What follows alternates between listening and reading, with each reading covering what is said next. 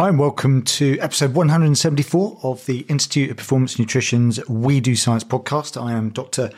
Laurent Bannock. Now, today I uh, had a great discussion with Dr. Elizabeth Broad. Now, Dr. Broad is well known to many of us that have been in the sport and exercise nutrition field for some time. Um, as you'll discover from our conversation today, Liz is is just an incredibly experienced, passionate, knowledgeable practitioner in sport and exercise nutrition that's just had an, a really impressive career over a number of years, spanning a number of different sports. But an area in particular that Liz is a noted expert in, and by expert I mean published papers, has a textbook she has authored with an impressive array of co-authors, and most importantly, in my mind, has an immense track record of working with many of the greatest Olympic level Paralympic athletes around the world. So, you know, this is going to be a great conversation, as I'm sure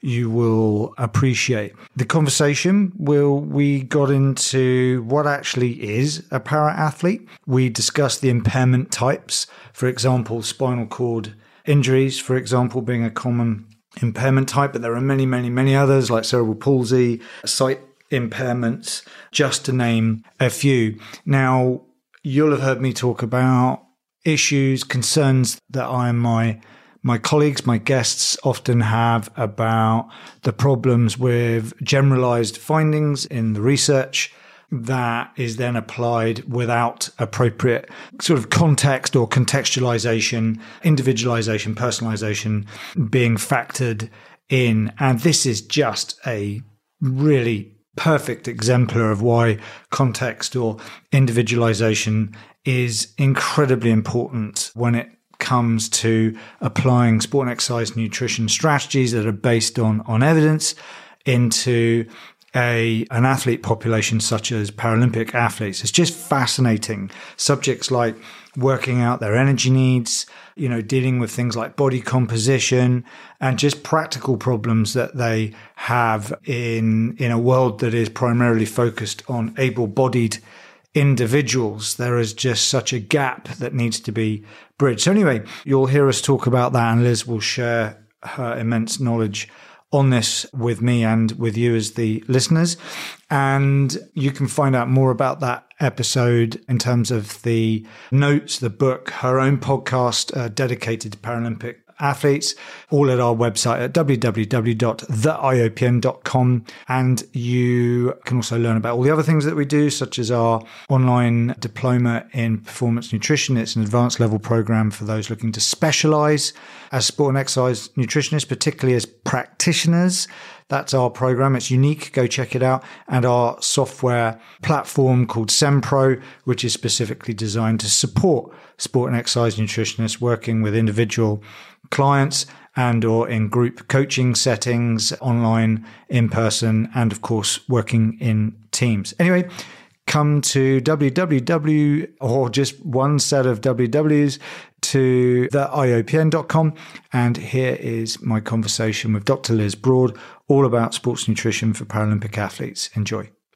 Hi, everyone. I am really excited today to be speaking to Dr. Elizabeth Broad. Now, some of you will know Elizabeth well because she is a huge celebrity in the professional sports nutrition field. And I joke, but I don't joke because, and I mean this in the polite way, of course, but you've been around for quite a long while, haven't you, Liz? Yes, I am a bit of an old old timer. a, little, a legend in my own lunch. A legend in my own lunchbox. You're a classic, Liz. Let's just let's just leave it at that.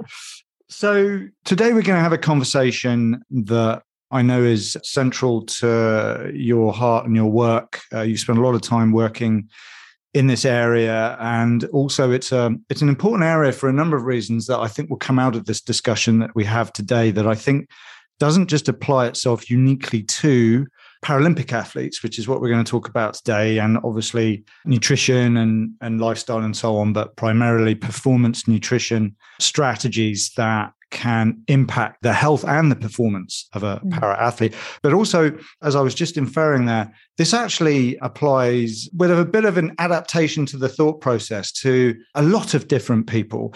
And the reason why I'm saying that is because I think that this is a particularly good example of why context or contextualization or individualization or personalization matters when we look at sport and exercise science, particularly sport and exercise nutrition, which of course is done on sort of, you know, pretty a generalized basis, mm-hmm. which we have talked about many times on this podcast about how the generalization of that information, that evidence, isn't necessarily relevant to, for example, elite athletes who tend to be outliers.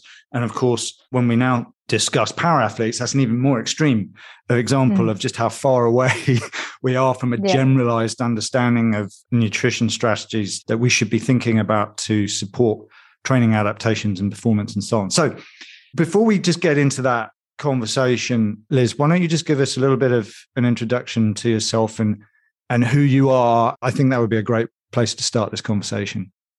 Mm, thanks, Laurent. I'll try and keep it pretty short because, as you say, I'm a, a bit of a classic. Uh, so, I graduated as a dietitian in the late 80s in an era where sports nutrition really wasn't a thing. It certainly wasn't taught in dietetic courses.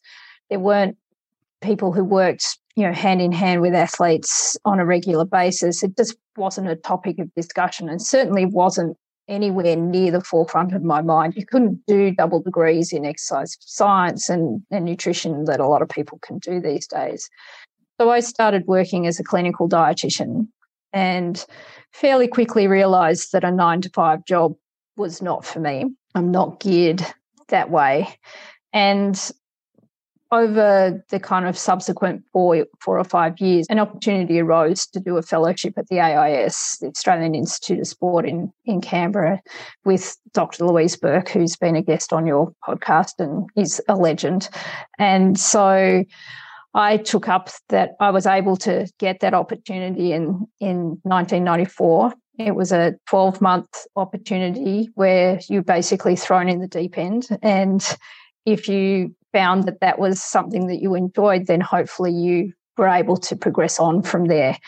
And when I started, it was the first year that the Australian Institute of Sport had a para track and field program. And so they were one of my responsibilities. And so that was my first entry point to Paralympic sport. They also had a lot of camps based programs that came in. And being the little duckling, I was the one that had to deliver all of that information. So you start trying to look into the literature and find out a bit more about, you know, what do I talk to them about? And there was pretty much nothing. and then, you know, Australia got the 2000 Games and eventually they were able to put on a new position under Louise, which I was fortunate enough to get. So, move on, I started a master's in exercise science. And as my master's project, we actually looked at the effects of heat on shooting performance in wheelchair shooters. So we had the six Australian Paralympic shooters for the Atlanta Games come into a heat chamber. And we did some work with really early stage of the cooling vest and trying to cool them down in hot conditions because they were expecting pretty hot conditions in Atlanta. And again, you have to do a lit review for a, a, master's project like that. And so my literature review was like, hmm, okay, there's not a lot out here. and so, you know, it was quite obvious that, and each of the athletes had a different disability, different impairment, and had different physiological kind of parameters that they were working within. And so I couldn't get it published, you know, out of six, number one, and there were six very different individuals, and no one would publish that type of work. So it's still the data still sits in my master's thesis, and that's about as far as it ever went. Then, you know, still at that point in time, there wasn't a lot of opportunities for people with in para sport. So I followed my nose. I did a lot of different things. I moved to Scotland after the 2000 Games because my husband had the position as head triathlon coach for Scotland did my PhD under Stu Galloway at the University of Stirling, which was a fabulous opportunity that just got presented to me, which I couldn't say no to. worked in professional sport, worked in with a lot of Olympic athletes, went back to the AIS eventually. And 2011, 2010, 2011, the Australian Paralympic Committee wanted to buy out half of my role at the AIS to work with their Paralympic team leading into London. And that's really so you're now looking at a 14 year time gap from the time I first started to to the time you really started to get a lot of momentum in that space. And I kind of never turned back after that. I did another few years, finished in 2013, and ended up moving to the US for a brand new position at the US Olympic and now Paralympic Committee. They changed the name and working with US Paralympics full time. So I did that for six and a half years. So yeah, was massive opportunities that you just had to wait and be patient for because they were few and far between in the early days. Yeah, I mean, look, I mean, yes, that's that's a podcast in itself. I think if we were to delve into all the different aspects, all the different chapters of your journey, and of course, we're gonna I guess we're going to summarize aspects of your sort of learnings and knowledge on that. And of course, you've you know you've mm-hmm. published a great book of which I have the second edition, Sports Nutrition for Paralympic Athletes, and you have authored and or co-authored a variety of papers so that people like myself, who in the past have worked with some para athletes, did not have to scratch my head going, "What the hell do I do?" here uh, to the level that you had to back it literally in sort of day one uh, in the body of knowledge that we can find on this topic. Yeah. Not to exclude, of course, you know, things like these podcasts, and you've got your own podcast dedicated to this topic, which I will add to the things that I link to in the show notes mm. on our IOPN podcast version of this discussion that we're going to do. But you made something, you made a comment there about you weren't able to publish your master's thesis. To me, that's criminal for a variety of reasons. And I I bang on about this a lot on on this podcast because my own obsession is, and my doctoral research was on, you know, the gap that exists between science and practice and how we bridge it. And one area that I looked at, of course, was how we create a body of knowledge, evidence. Where do we get that stuff from? Why we should look at things like N of one case studies, um, mm. you know, particularly in an elite context as being perhaps more valuable than some people will look at it when you see these hierarchies of evidence that are bandied around. And of course, it is absolutely correct, solid, robust science to try and get as much statistical power and you know have as many participants mm. and so on but it does depend on what you're actually trying to learn and yeah. again it's not just about numbers and data or, or at least statistical type data there's qualitative data there's the needs the preferences the likes the socioeconomic circumstances of an individual practical matters which is obviously important in this situation um, mm. is something that comes up all the time and yeah i mean maybe we should get your thesis published i think i think there's some uh, honor in us attempting to do that liz but mm-hmm. just on that point there what are your thoughts about the evidence that exists there and the, and the barriers that we have to getting the information that we need so that we can have a much better understanding of how to support Paralympic athletes. Mm. And I know you've made plenty of efforts yourself to include your new podcast, of course. Yeah. And, you know, I was listening to a podcast you did recently with Kirsty Elliott-Sale, who, you know, was, and you asked her the question, well, what's the definition of a female athlete? And she said, well, you know, there's multiple definitions. Well, similarly with para, there's another whole layer of multiple definitions. You've got different impairments.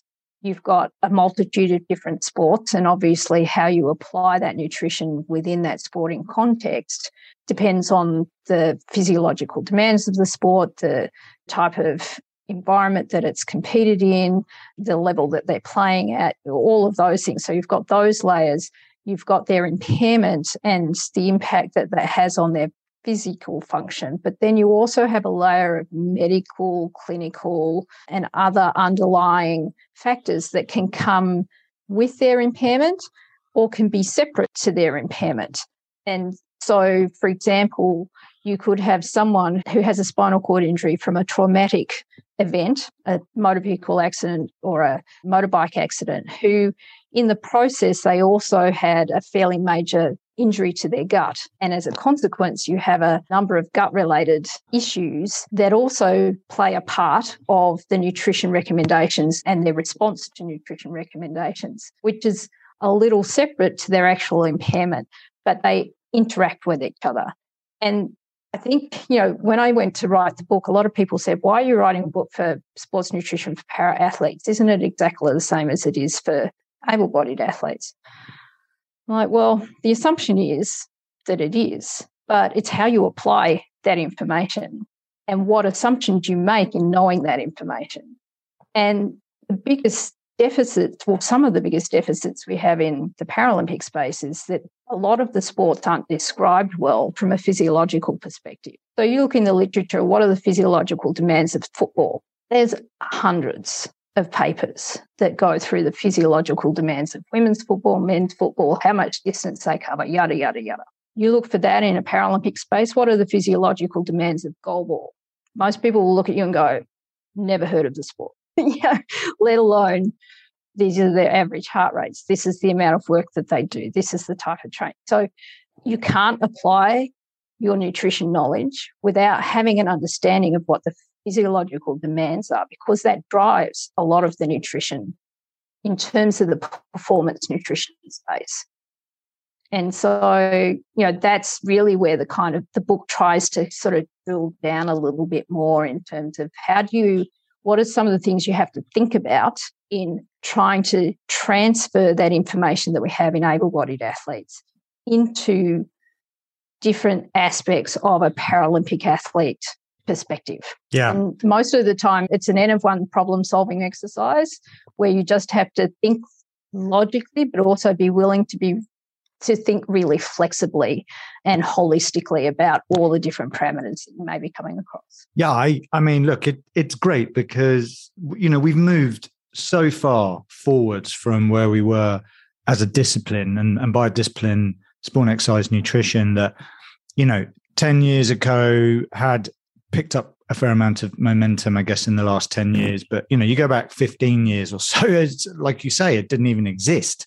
Yeah. And we're still, year on year, the explosion of research. Uh, numerous guests in the past have talked about this, but I think particularly when Graeme Close was on, who's been on many times, of course, where we talked about his group's paper to podium paper, which was particularly mm. important, I feel, in terms of a practitioner looking at the evidence and differentiating not just the quality of it, but the relevance of it, which is my new word, you see, Liz. I, for years, I've been obsessed with the word context, but actually, mm. I think relevance is the new one I'm going to have tattooed to my forehead. Like, is it relevant though? You know, it might be great, it might be fantastic, high quality sports science research, but, you know, how is this relevant to my para athlete? And I think yeah. on reading, well, based on a conversation we had before this podcast and on reading some of your papers, some of which I've, I've read again recently, it just really hits home to me, you know, the importance of individualization, that N of one thing that you've just mentioned. And yet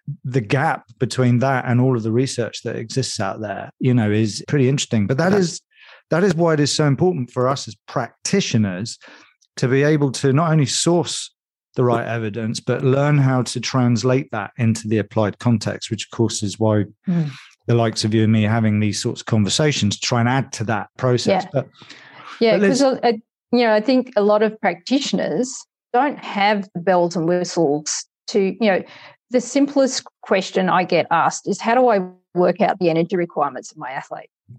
And if you were in a research setting, you go, oh, I, you know, maybe we could do some do a resting metabolic rate. Maybe we could do a DEXA scan. Maybe we could do this. Maybe we could do that. But a practitioner, particularly a private practitioner, doesn't have access to all of that stuff. And so you have to make decisions that are logical in using parameters that are the best thing that you have. And I think that's the other part is to make it to kind of bring things down to a point where a practitioner with very little bells and whistles can still make good decisions and have that athlete's best interests you know looked after. And i think the one thing that you learn with para athletes is you ask them a lot of questions And I don't know that you do that a lot with, there's assumptions that are built into working with able bodied athletes. You kind of assume that they all operate in a similar sort of framework. You know, their body works normally, whatever, whatever normal is. In a para athlete, you can't make assumptions. And so you learn to ask a lot of questions. And, and what you realize is that those athletes actually know a lot about their bodies. And they're often part of the problem solving because you say, This is what I'm trying to do, this is where I'm trying to get to. Where do you think we need to make a change, or how do you think we can get there?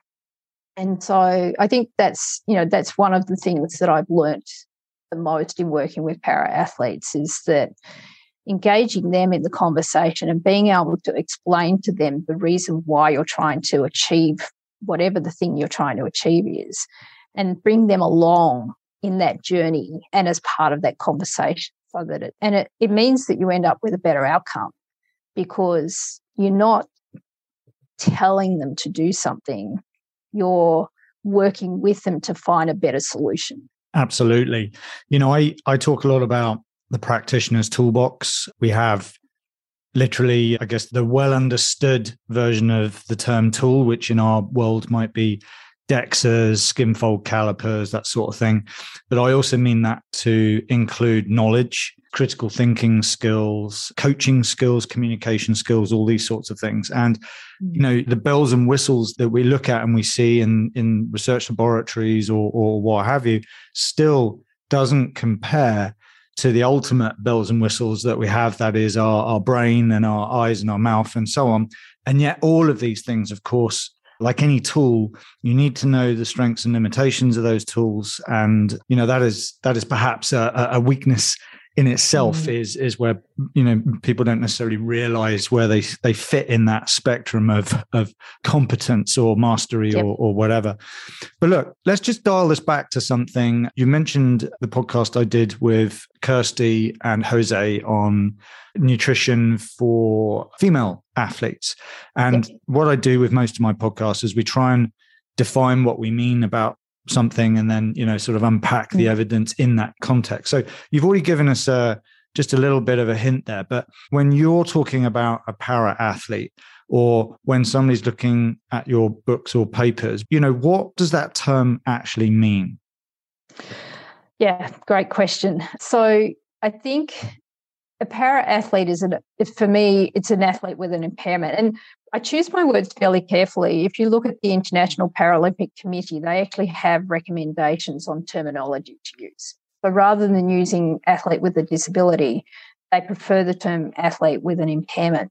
And so we use, but the term para athlete can be used as a, an all encompassing term for an athlete with an impairment. Now, that impairment can be a physical impairment, so it could be an amputation, a missing limb, it could be a spinal cord injury, it could be cerebral palsy, anything that produces, even club foot is considered to be an eligible impairment. And, and you can go to the International Paralympic Committee website if you really want to get technical about what an eligible impairment is. But it's anything that creates a physical I guess, situation that needs to be overcome that creates a challenge that may be different to a fully able bodied individual. There's also vision impairments and intellectual impairments. So, some sports that are played at the Paralympic Games include individuals with an intellectual impairment. And there's a very I guess it, there's a specific term, a way of classifying those athletes. It's to do with their IQ before the age of 18 for an intellectual impairment.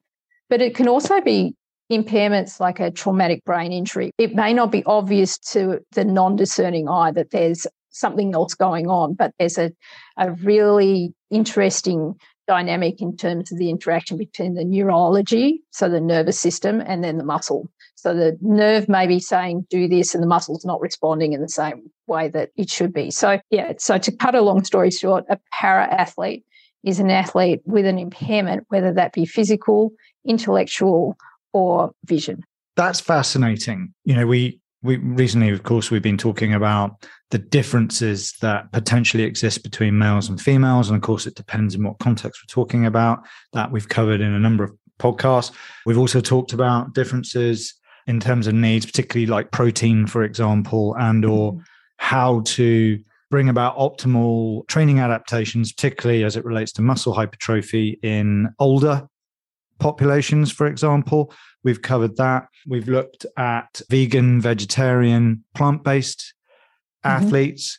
But this area is, I think, interesting because although you're you're discussing, you know, the various descriptors of impairments that ticks a box for an official competition, you know, as you walk down any high street and you look at people, you can imagine that many of these people are ticking various impairment boxes, whether it's stress, anxiety, depression, uh, long COVID, you know, suffering from an injury from falling off a bike. So it may be a mm-hmm. temporary impairment, recent surgery, hip replacements, you name it. And yes, they may not be elite athletes, but they still might have ambitious plans to be physically fit and active for whatever reason. So of course that's that's where I think this conversation lends itself to a slightly broader you know range of clients you know than than just that para olympic title. Nonetheless yeah.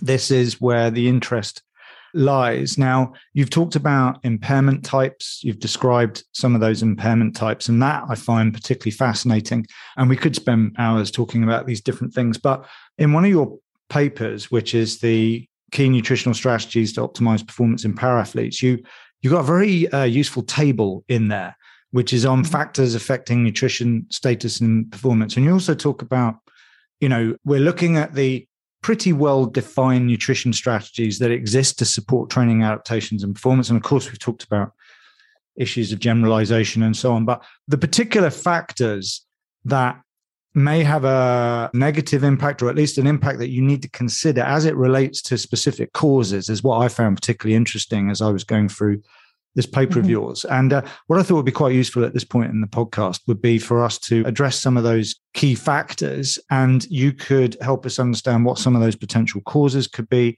what potential impact that might have on performance, and maybe some potential solutions or strategies or perspective. Sure. Of course, the big one, the big one, which you've already referred to, is how on earth do we deal with a reduced metabolic rate and energy expenditure in these particular impairment types? Mm. It's a real challenge. And, you know, even if you take someone with a spinal cord injury, so we'll, we'll just focus on that as an, as an example of the spectrum that you have. The spinal cord injury can be anywhere along the spinal cord. So some individuals will have their spinal cord injury at the lower part of the spinal cord and may actually ambulate perhaps with the help of some crutches or some braces on their legs. They may actually walk so not everyone with a spinal cord injury is is wheelchair requiring, at least not for the mainstay of, of their day to day activities. And then you have someone with a spinal cord injury at the at the cervical level, where their primary function in, is above. They can sometimes even have trouble moving their hands and let alone their arms. And their lungs and their ability to breathe on their own can sometimes, you know, certainly if they're very high, you don't, generally don't find these people as athletes, though, they have difficulty breathing on their own.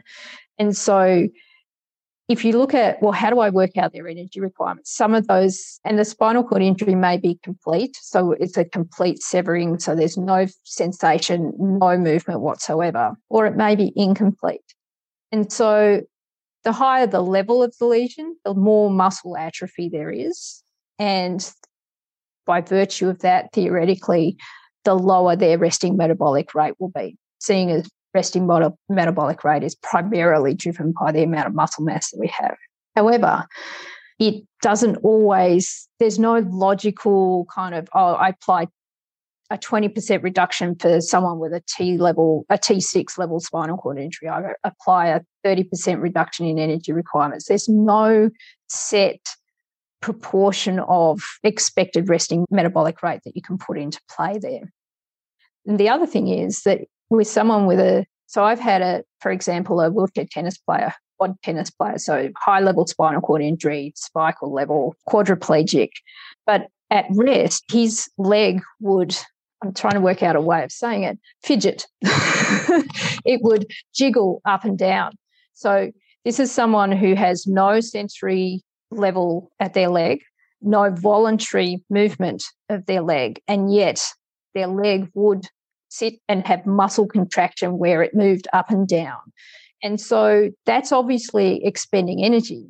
But how do I calculate that?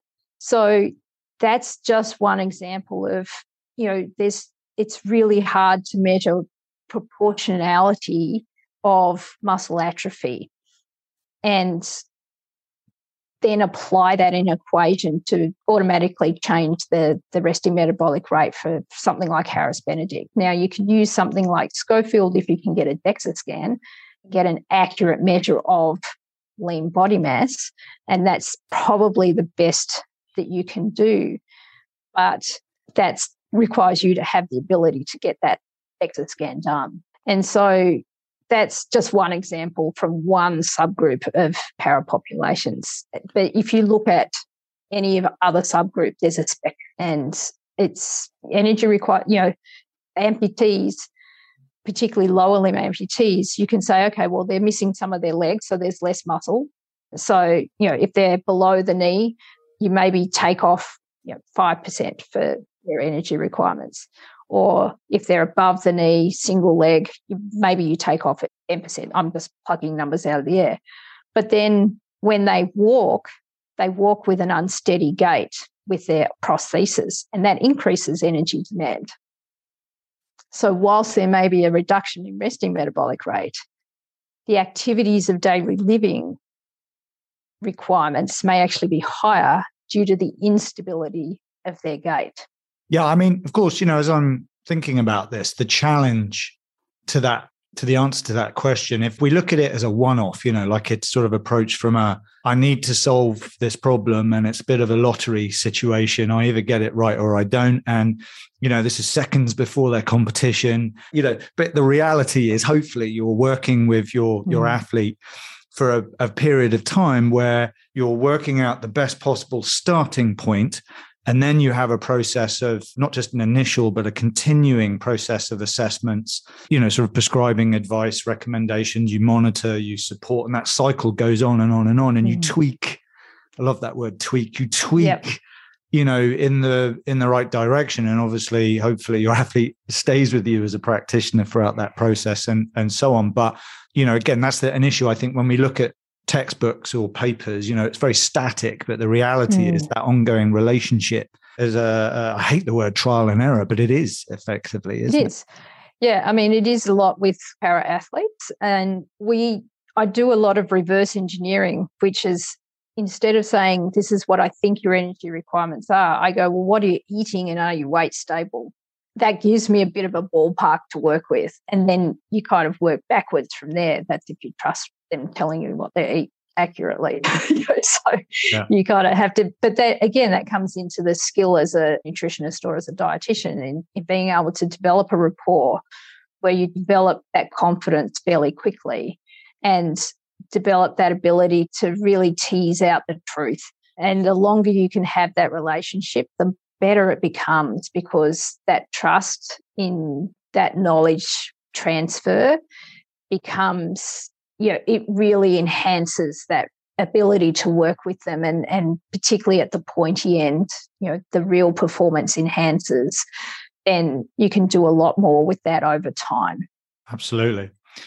So you you've sort of briefly inferred the issue of of reduced muscle mass, um, and I find this area particularly interesting, mainly because in my mind's eye, I'm thinking back to a para athlete I once worked with many years ago now, who was a canoeist, a sprint canoeist, and I mean, this guy was a physical beast from the waist up, immensely mm. powerful, and, and just looked like he could really handle himself in the water or otherwise. But from the waist down, because of the nature of his impairment, had practically no muscle in his lower limbs, particularly in one of the legs where the main impairment was. And that for me at the time, you know, didn't feel like it was a massive problem because he was a canoeist. He wasn't using his legs, you know. But of course, I now realize that there are other implications that a reduced muscle mass might have on the overall performance in people who aren't necessarily a sprint canoeist. What are your thoughts on that? And what are the sort of varying causes of reduced muscle mass and how might that impact performance, Liz? Uh, oh, there's most of the reduction in muscle muscle mass is related to the neural drive and the ability to contract that muscle. And so that can be interrupted through, as we've talked about already, a spinal cord injury, cerebral palsy, or any form of brain related injury. So, cerebral palsy is a damage to the brain at birth or prior to just prior to birth. But you can also equate that to an acquired brain injury where someone has had a traumatic brain injury of some sort. And as a result, they have a lack of neural drive to particular muscle groups. And because of that lack of drive and also the lack of return feedback from that muscle, it atrophies because it sim- simply can't be used in the same way. So there's a lot of things that can cause that atrophy. Favoring a leg is also like if you look at amputees, if you're a, an above the knee amputee, you actually have a lot of muscle atrophy on that side, and you also have an impact on bone density on the side of that because you get less load bearing capability and less capability to contract whole muscle groups. So they're all factors, and, and that influences energy expenditure, but it can also influence a lot in terms of trainability and fatigue. So if you look at them in their home environment and, for example, doing cooking sessions. So I've done some cooking sessions particularly in the early days, I'd do cooking sessions and I might have a bunch of amputees and they're all wearing their prosthetic, but they get tired. And if you've got them standing to do work a lot of the time, then they simply get more fatigued because having to keep themselves stable in an upright position with that imbalance of muscle capability, it actually is quite neurologically fatiguing.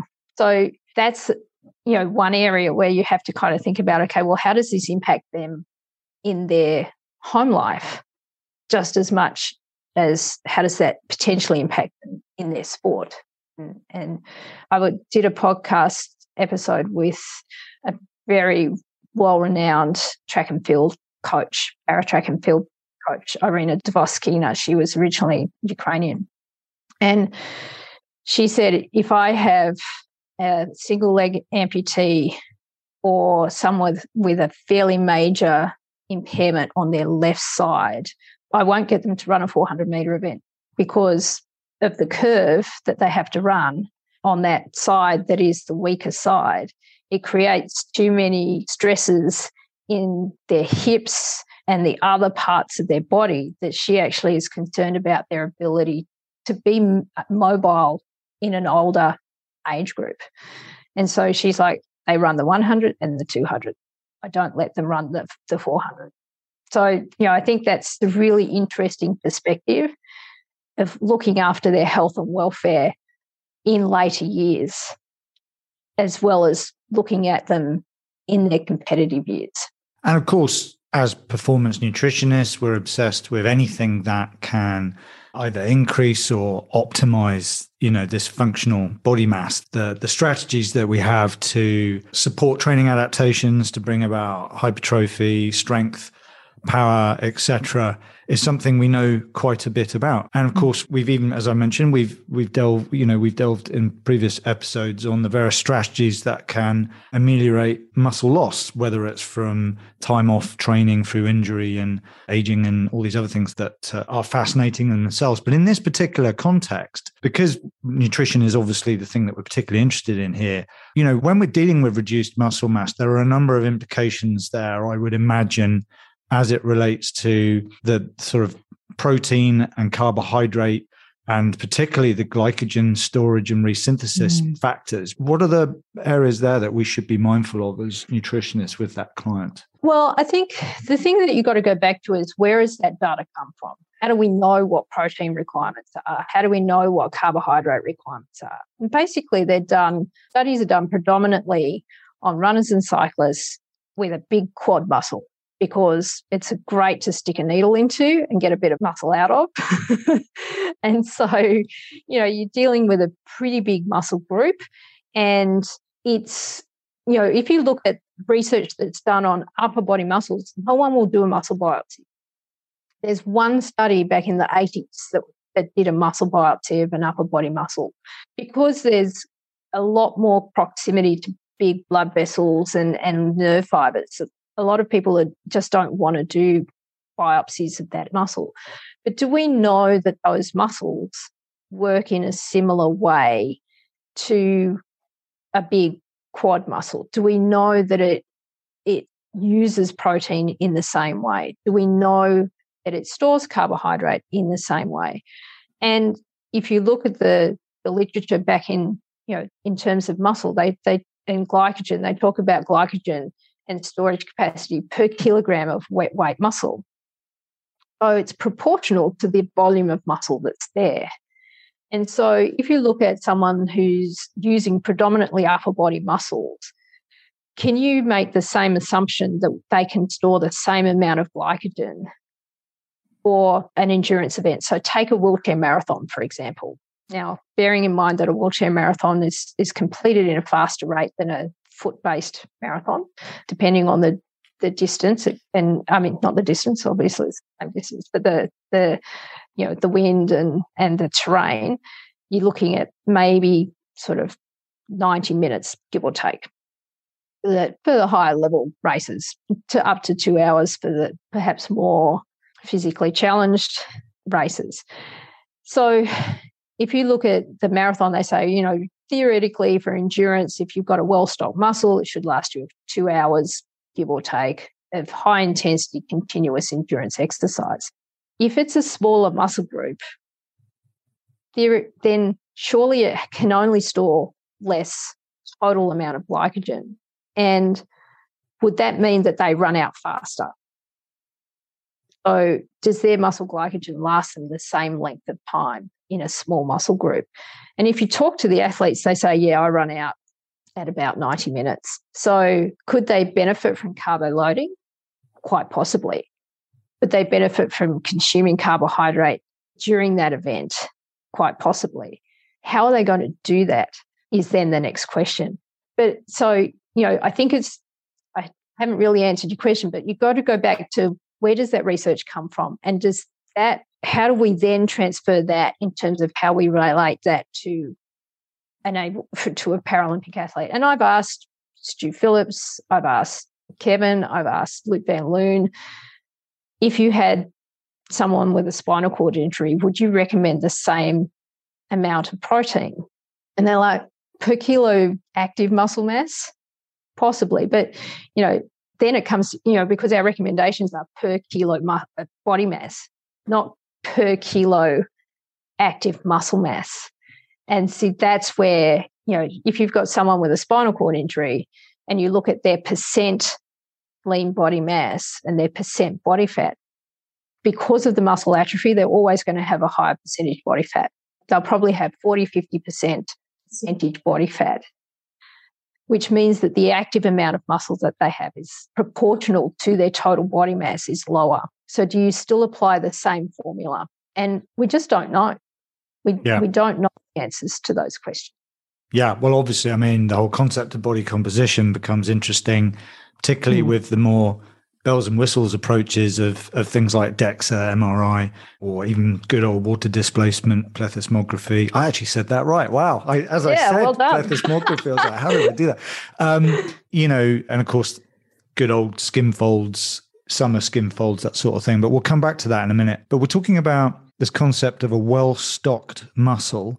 And I would expand that to a well supplied you know human being in terms of of their overall nutritional requirements. We can be overly obsessed with in sports nutritional performance talk about carbohydrates fueling glycogen resynthesis power strength endurance. But what about their uh, their needs as a human being particularly when they might have additional complications because of their varying impairments? I, it's a pretty broad area but in terms of the challenges that are going to you know to sit in front of us when considering how to to feed and support and keep healthy this human being what are the main challenges that you that you can think of and have experienced um, as it relates to to feeding our our human being clients mm. here?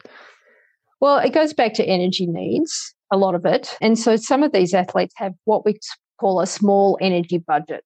You know, their energy metabolic rate is is lower, so they don't need as many calories. And, and again, that goes back to well, if you're prescribing six grams per kilo body mass of carbs and that just blows their energy budget, then you've defeated the purpose as it is.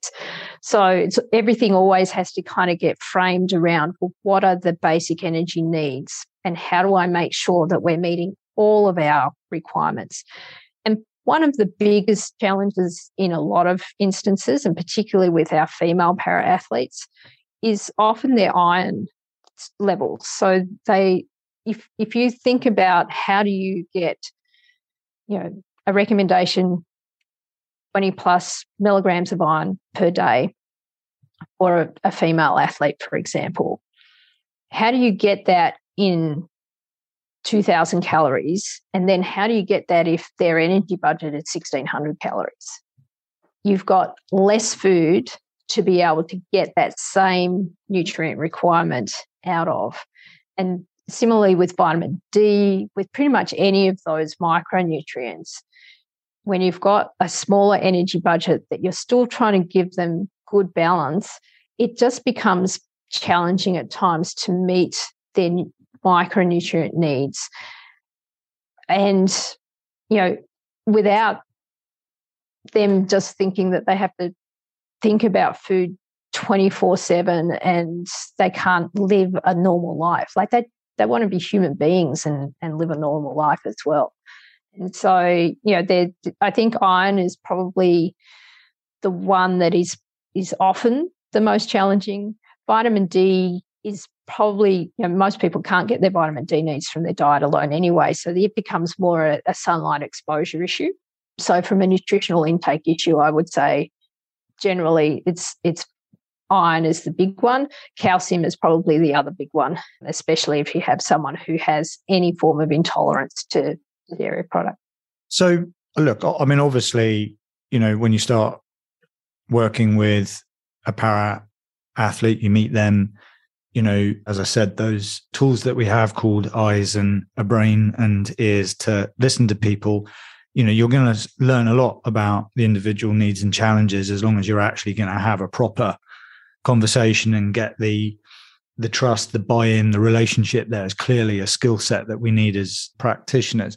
And in the process of performing your needs analysis your understanding of your athlete another thing that you're going to presumably be confronted with more often than not i'm guessing is the very nature of their their disability, if you like, their impairment, their problem, whatever happened to them, is going to be associated with medications, drugs, that sort of thing.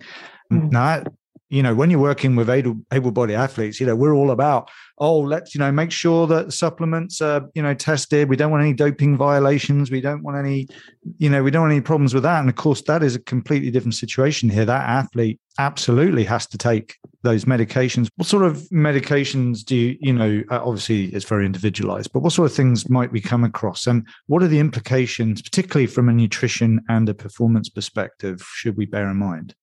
Oh man, they could open up a whole different can of worms. well, I'll give you a little can um, opener here. We won't spend yeah. too long on it. Yeah. so, a lot of things that you'll find antispasmodics um, are, are, a common one. So, that's to try and control that degree of muscle spasm. And on the whole, there's probably very few interactions and issues that you you get with that. But you do need to know someone is on an antispasmodic and when they're taking it. Are they taking it mostly at night so that they can get to sleep? And fair enough, you know, but that means that during the day they're getting more spasm and you need to factor that in in terms of their energy needs, for example. So, you know, understanding their medications can certainly give you a lot of insight into some of the varying parameters that they're they're working with.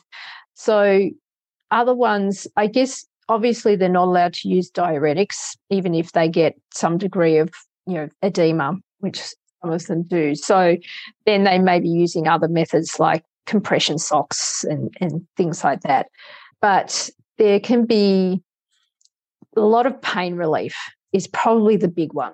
So pain, neuropathic pain, lots of lots of reasons, phantom limb pain.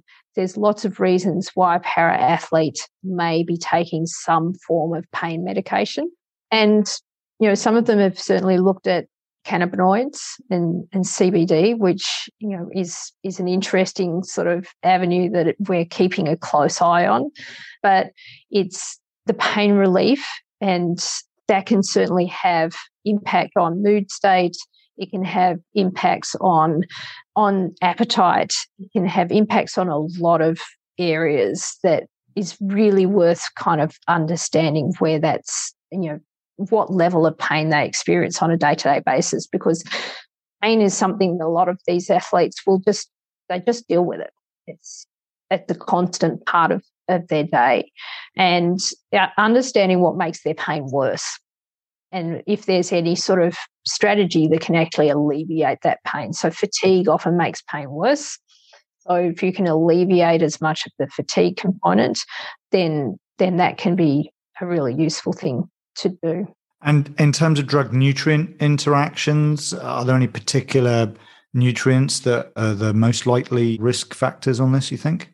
Not that I've come, I haven't come across a really consistent a sort of framework of oh if they're on this medication then you're more than likely going to have this issue.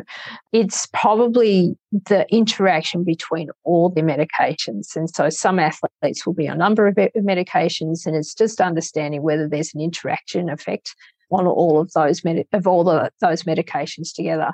So yeah on on an individual basis there's not too many that you'd be concerned about but i think when they're on multiple medications worth looking into. Yeah, and of course, look, I'm, you know, I think it's just about being as aware as possible, but also recognizing the limits of not just your scope of practice, but your scope of understanding. And, mm. you know, ideally they do have other well trained, well educated professionals supporting them who you can reach out to, like their doctor or or whatever. Yes. Right? Yeah, yeah, yeah, absolutely. And and if you if they do, having a good conversation with the that medical individual is, I think, a really useful thing to understand. You know, they can give you a slightly different perspective and maybe something that the athlete hasn't necessarily sort of spoken to you about that can actually give you insight to other areas of how they're dealing with their day-to-day life and, and yeah. i think you know that can be a, any anything that you can do in a team environment with with getting other professionals involved is is really valuable absolutely what i'm thinking right off the bat is trying to understand the the physical needs you know for their training and their performance and ultimately their competition needs. You know you want to be talking to their coaches and and so on.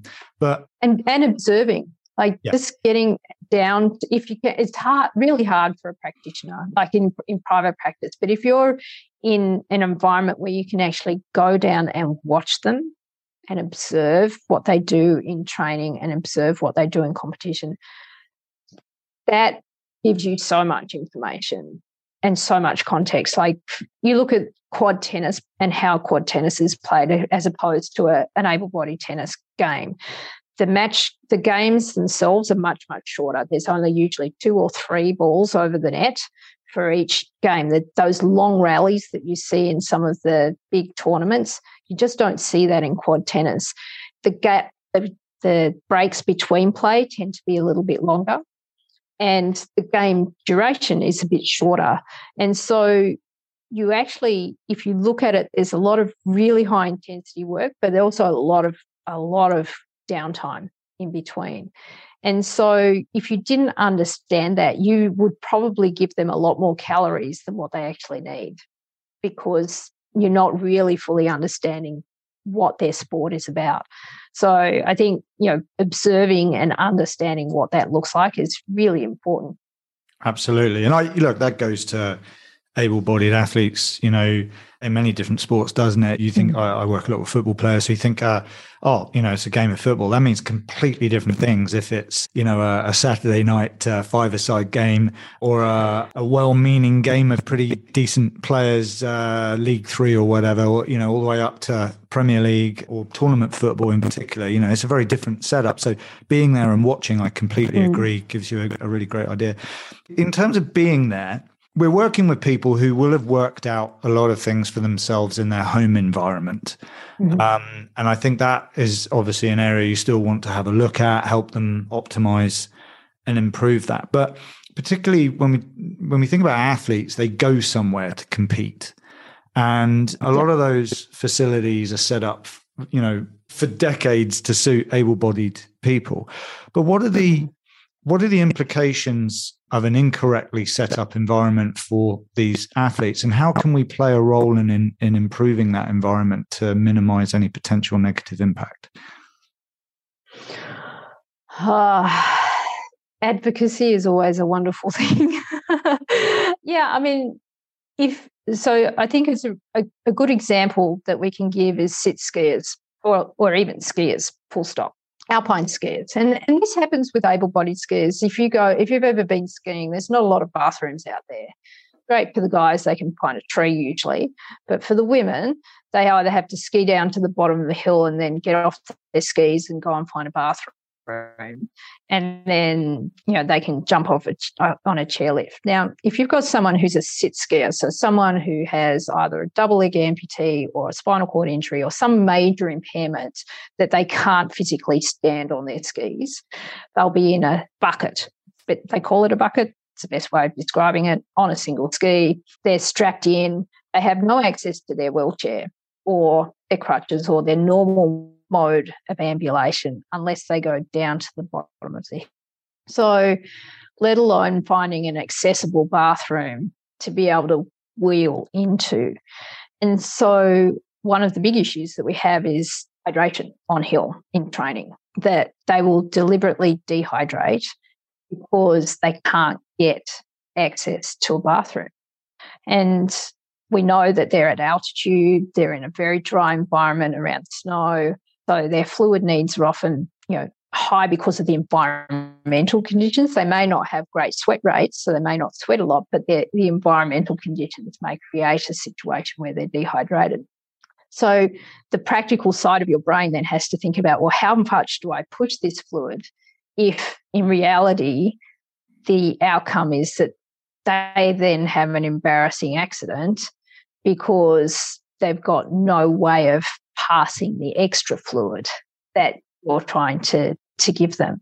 And so a strategy that you may need to use is okay, do I give them small amounts of fluid with high electrolytes to, to kind of try and retain that fluid in their body? Do we work more on a post training rehydration solution so they're not carrying that dehydration through Mm. for the whole day?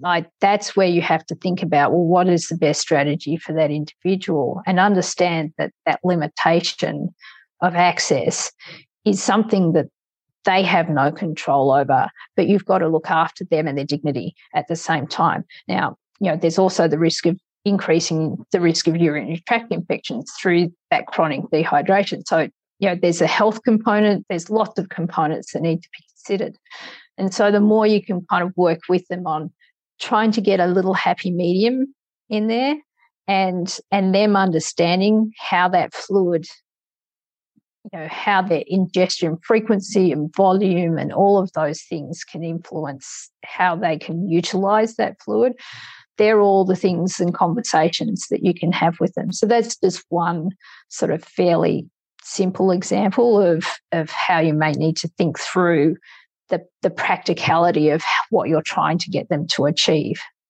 You touched on something there that is clearly going to be a really important area, and that is, you know, thermoregulation. And obviously, we, you know, we, we have our hydration strategies for able-bodied athletes and so on.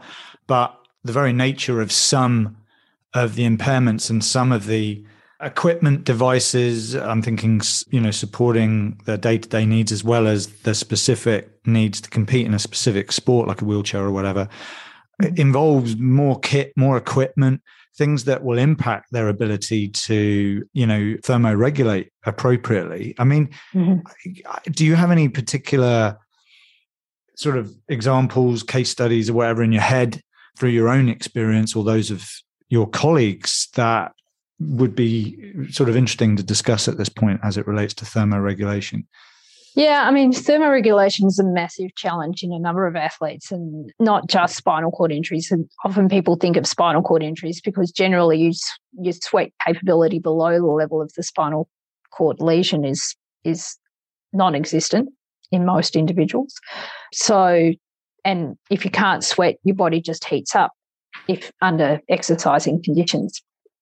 But it also is a problem with amputees, with with MS, multiple sclerosis. Like there's a lot of traumatic brain injuries. There's a lot of people who have a lot of athletes who have issues with it. But I think you know one good example would be it, you know if you do sweat rate testing. So you know weigh them in, weigh them out, have a look at what their sweat rates are. We've done that in wheelchair rugby. And so wheelchair rugby is predominantly high spinal cord injuries, so mostly quadriplegic. And if you look at athletes with quadriplegia and you try and do a sweat rate test on them, it wouldn't be uncommon to have a zero result.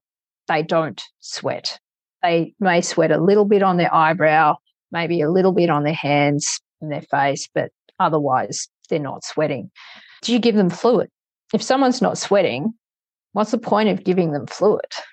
I, you know, they feel hot and they want to drink because that's the automatic response. And so some of the advice we've had to give is actually to reduce their fluid intake and find other ways to cool themselves down to control that feeling of I'm feeling so hot. Because the risk of drinking too much, and and you know, we're talking about okay, maybe they'll drink 300 mils an hour when they've got a sweat rate of 40 mils an hour okay, over a two hour training period, maybe that's 500 mils of extra fluid that they've got in their system. Well, where's that fluid going? Is it going to their bladder? And how do they then release that? These are individuals who can't urinate voluntarily. So they'd have to go to a bathroom, and catheterize themselves to release that pressure on their bladder. That also means transferring out of their competition chair into their day chair because their competition chair is most likely not going to get through a bathroom door. and also take all the taping off their hands that they've put on, yada, yada, yada. So you can imagine this is not something that happens in a two second, you know, turnover. It's something that takes 15 minutes for them to do. The other thing that can happen is they can develop a, a, a quite a potentially dangerous scenario of autonomic dysreflexia. If that bladder is distended, it's a noxious stimulus to the body. And what happens is that sends their blood pressure up really, really high to dangerous levels. And again, you don't want that. And so that's where you do need to manage their fluid intake for their safety and also for the practicality of it. And not assume that, oh, you know, everyone needs fluid. And if they get dehydrated, they just need more fluid. Well, these guys just don't, they don't dehydrate from that reason they may dehydrate for other reasons. Don't dehydrate for that reason. So find other methods that work in terms of keeping them cool, keeping their body temperature down. So whether that's a fan where they spray, you know, water on their face with a fan in front of them to help cool, whether that's ice towels, whether that's perhaps a slushy in a very small volume, but you have to be careful with the volume.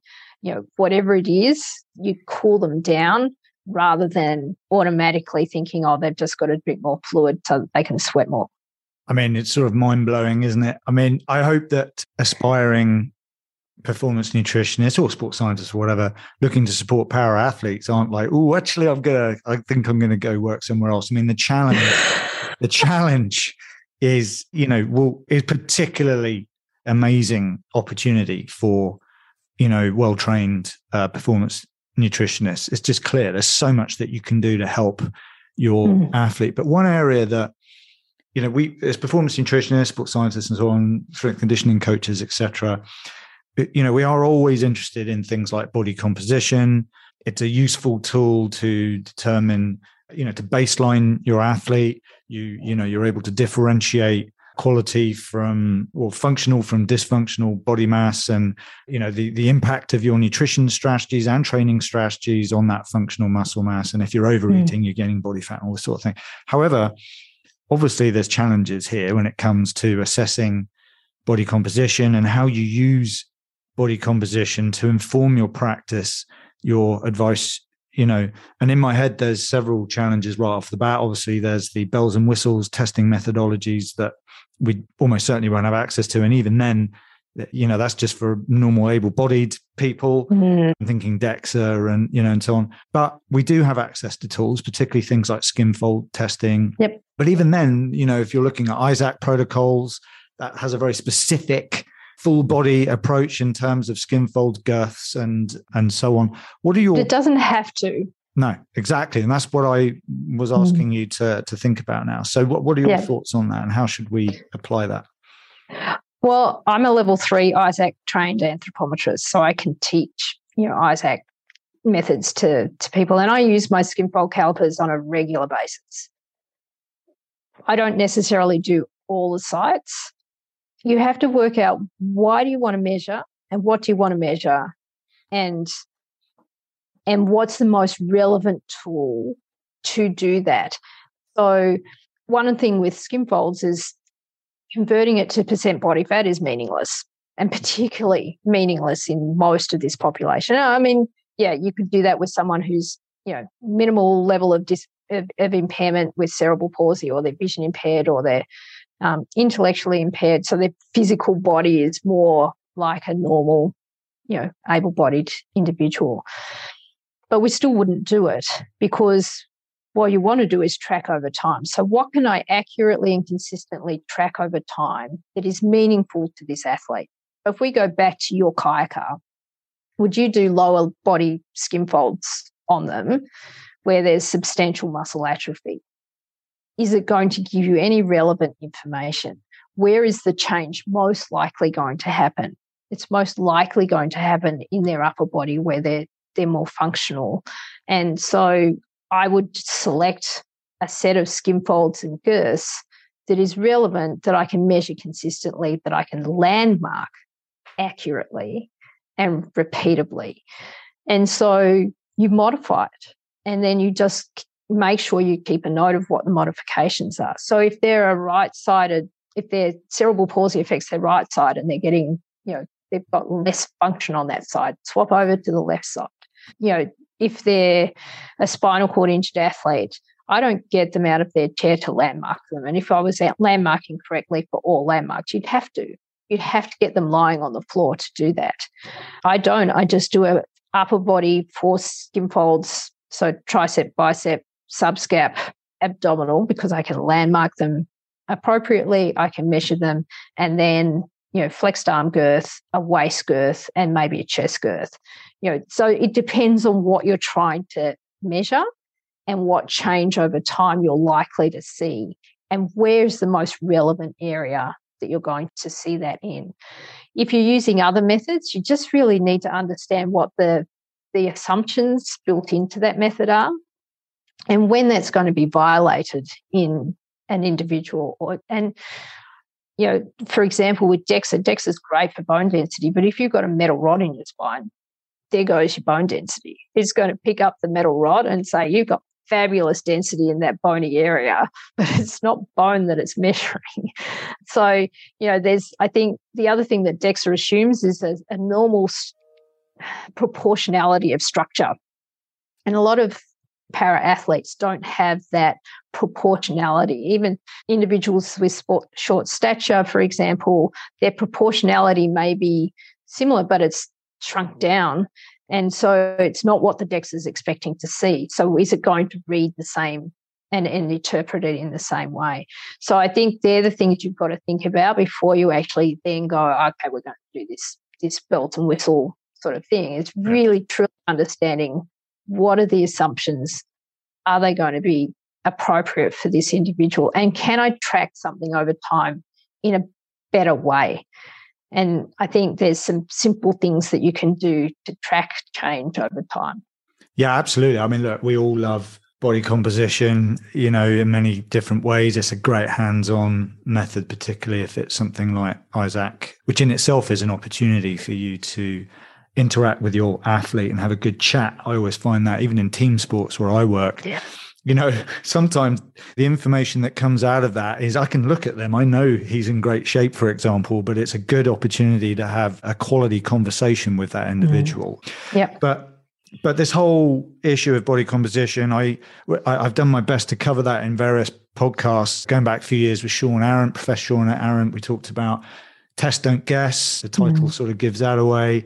Dr. Julia Bone was on a few years ago where we talked about this idea of DEXA being the gold standard, maybe not just gold plated, mm. which is a great conversation yep. for people to listen to. And more recently, this past year with Graeme Close, Professor Graeme Close, we talked about his group's paper on comeback skin folds, all is forgiven. Mm. I love these titles that these people come up with, um, but it is a brilliant tool to inform practice. In terms of tools to inform practice, when it comes to para athletes, apart from anthropometry equipment, what other tools spring to mind that you might uh, typically use in the field, Liz? Your brain. your brain and your ears. Your ears, I think, are the most just listening.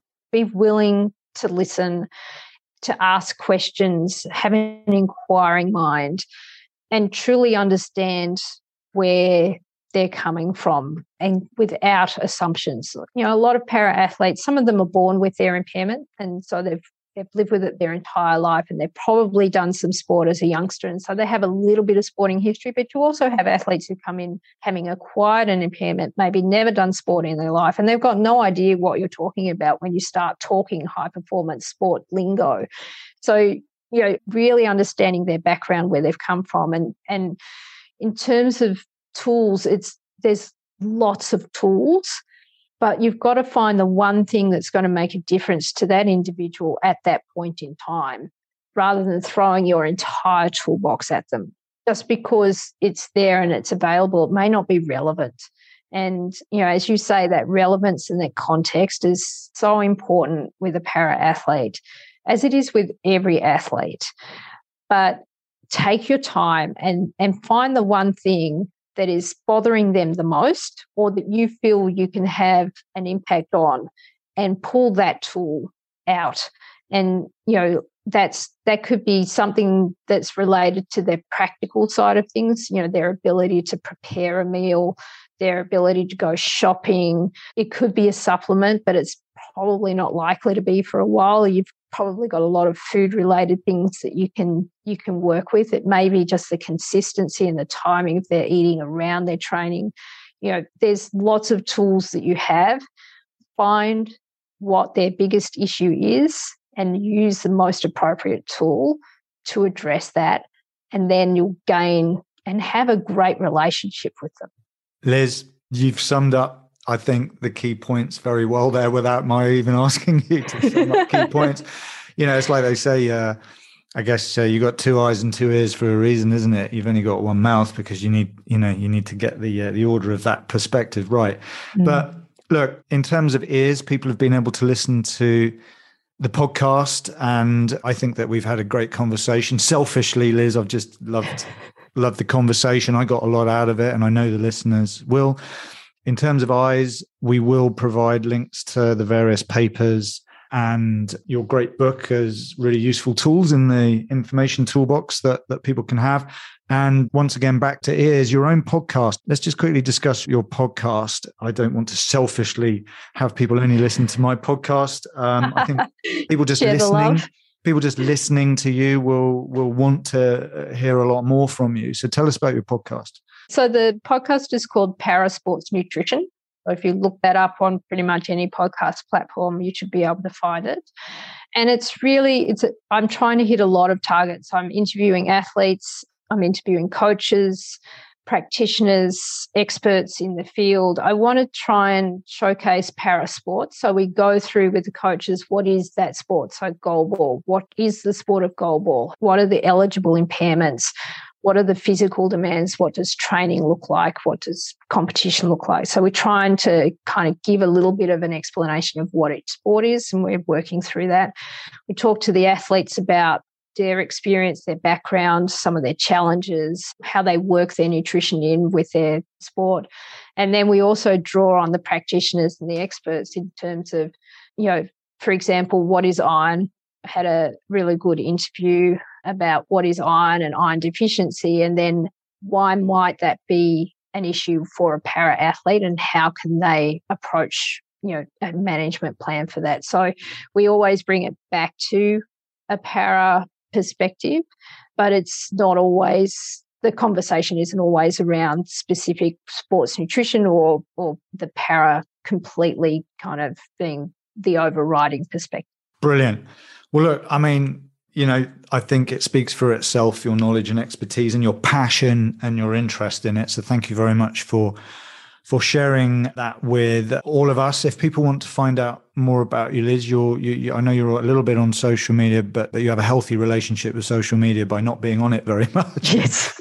um, you have a website and so on. So, how can people find you if they want to access more information about you and your various outputs? Uh, they can probably find me on LinkedIn, just under the name Liz Broad, or on the Parasports Nutrition podcast website. Uh, they're probably the two key areas that they can get in contact. That's great. I will link to those. And of course, for our listeners here at the Institute Performance Nutrition's We Do Science podcast, you can learn, you can find this particular episode at our website at www.theiopn.com. Just click on podcasts and you'll find this episode there. Of course, you'll find us on Apple iTunes and Spotify and all the, the, the many different places you can find these podcasts. And I am the host, uh, of course, Dr. Laurent Bannock, and it's been a real pleasure to have this conversation for everyone's benefit.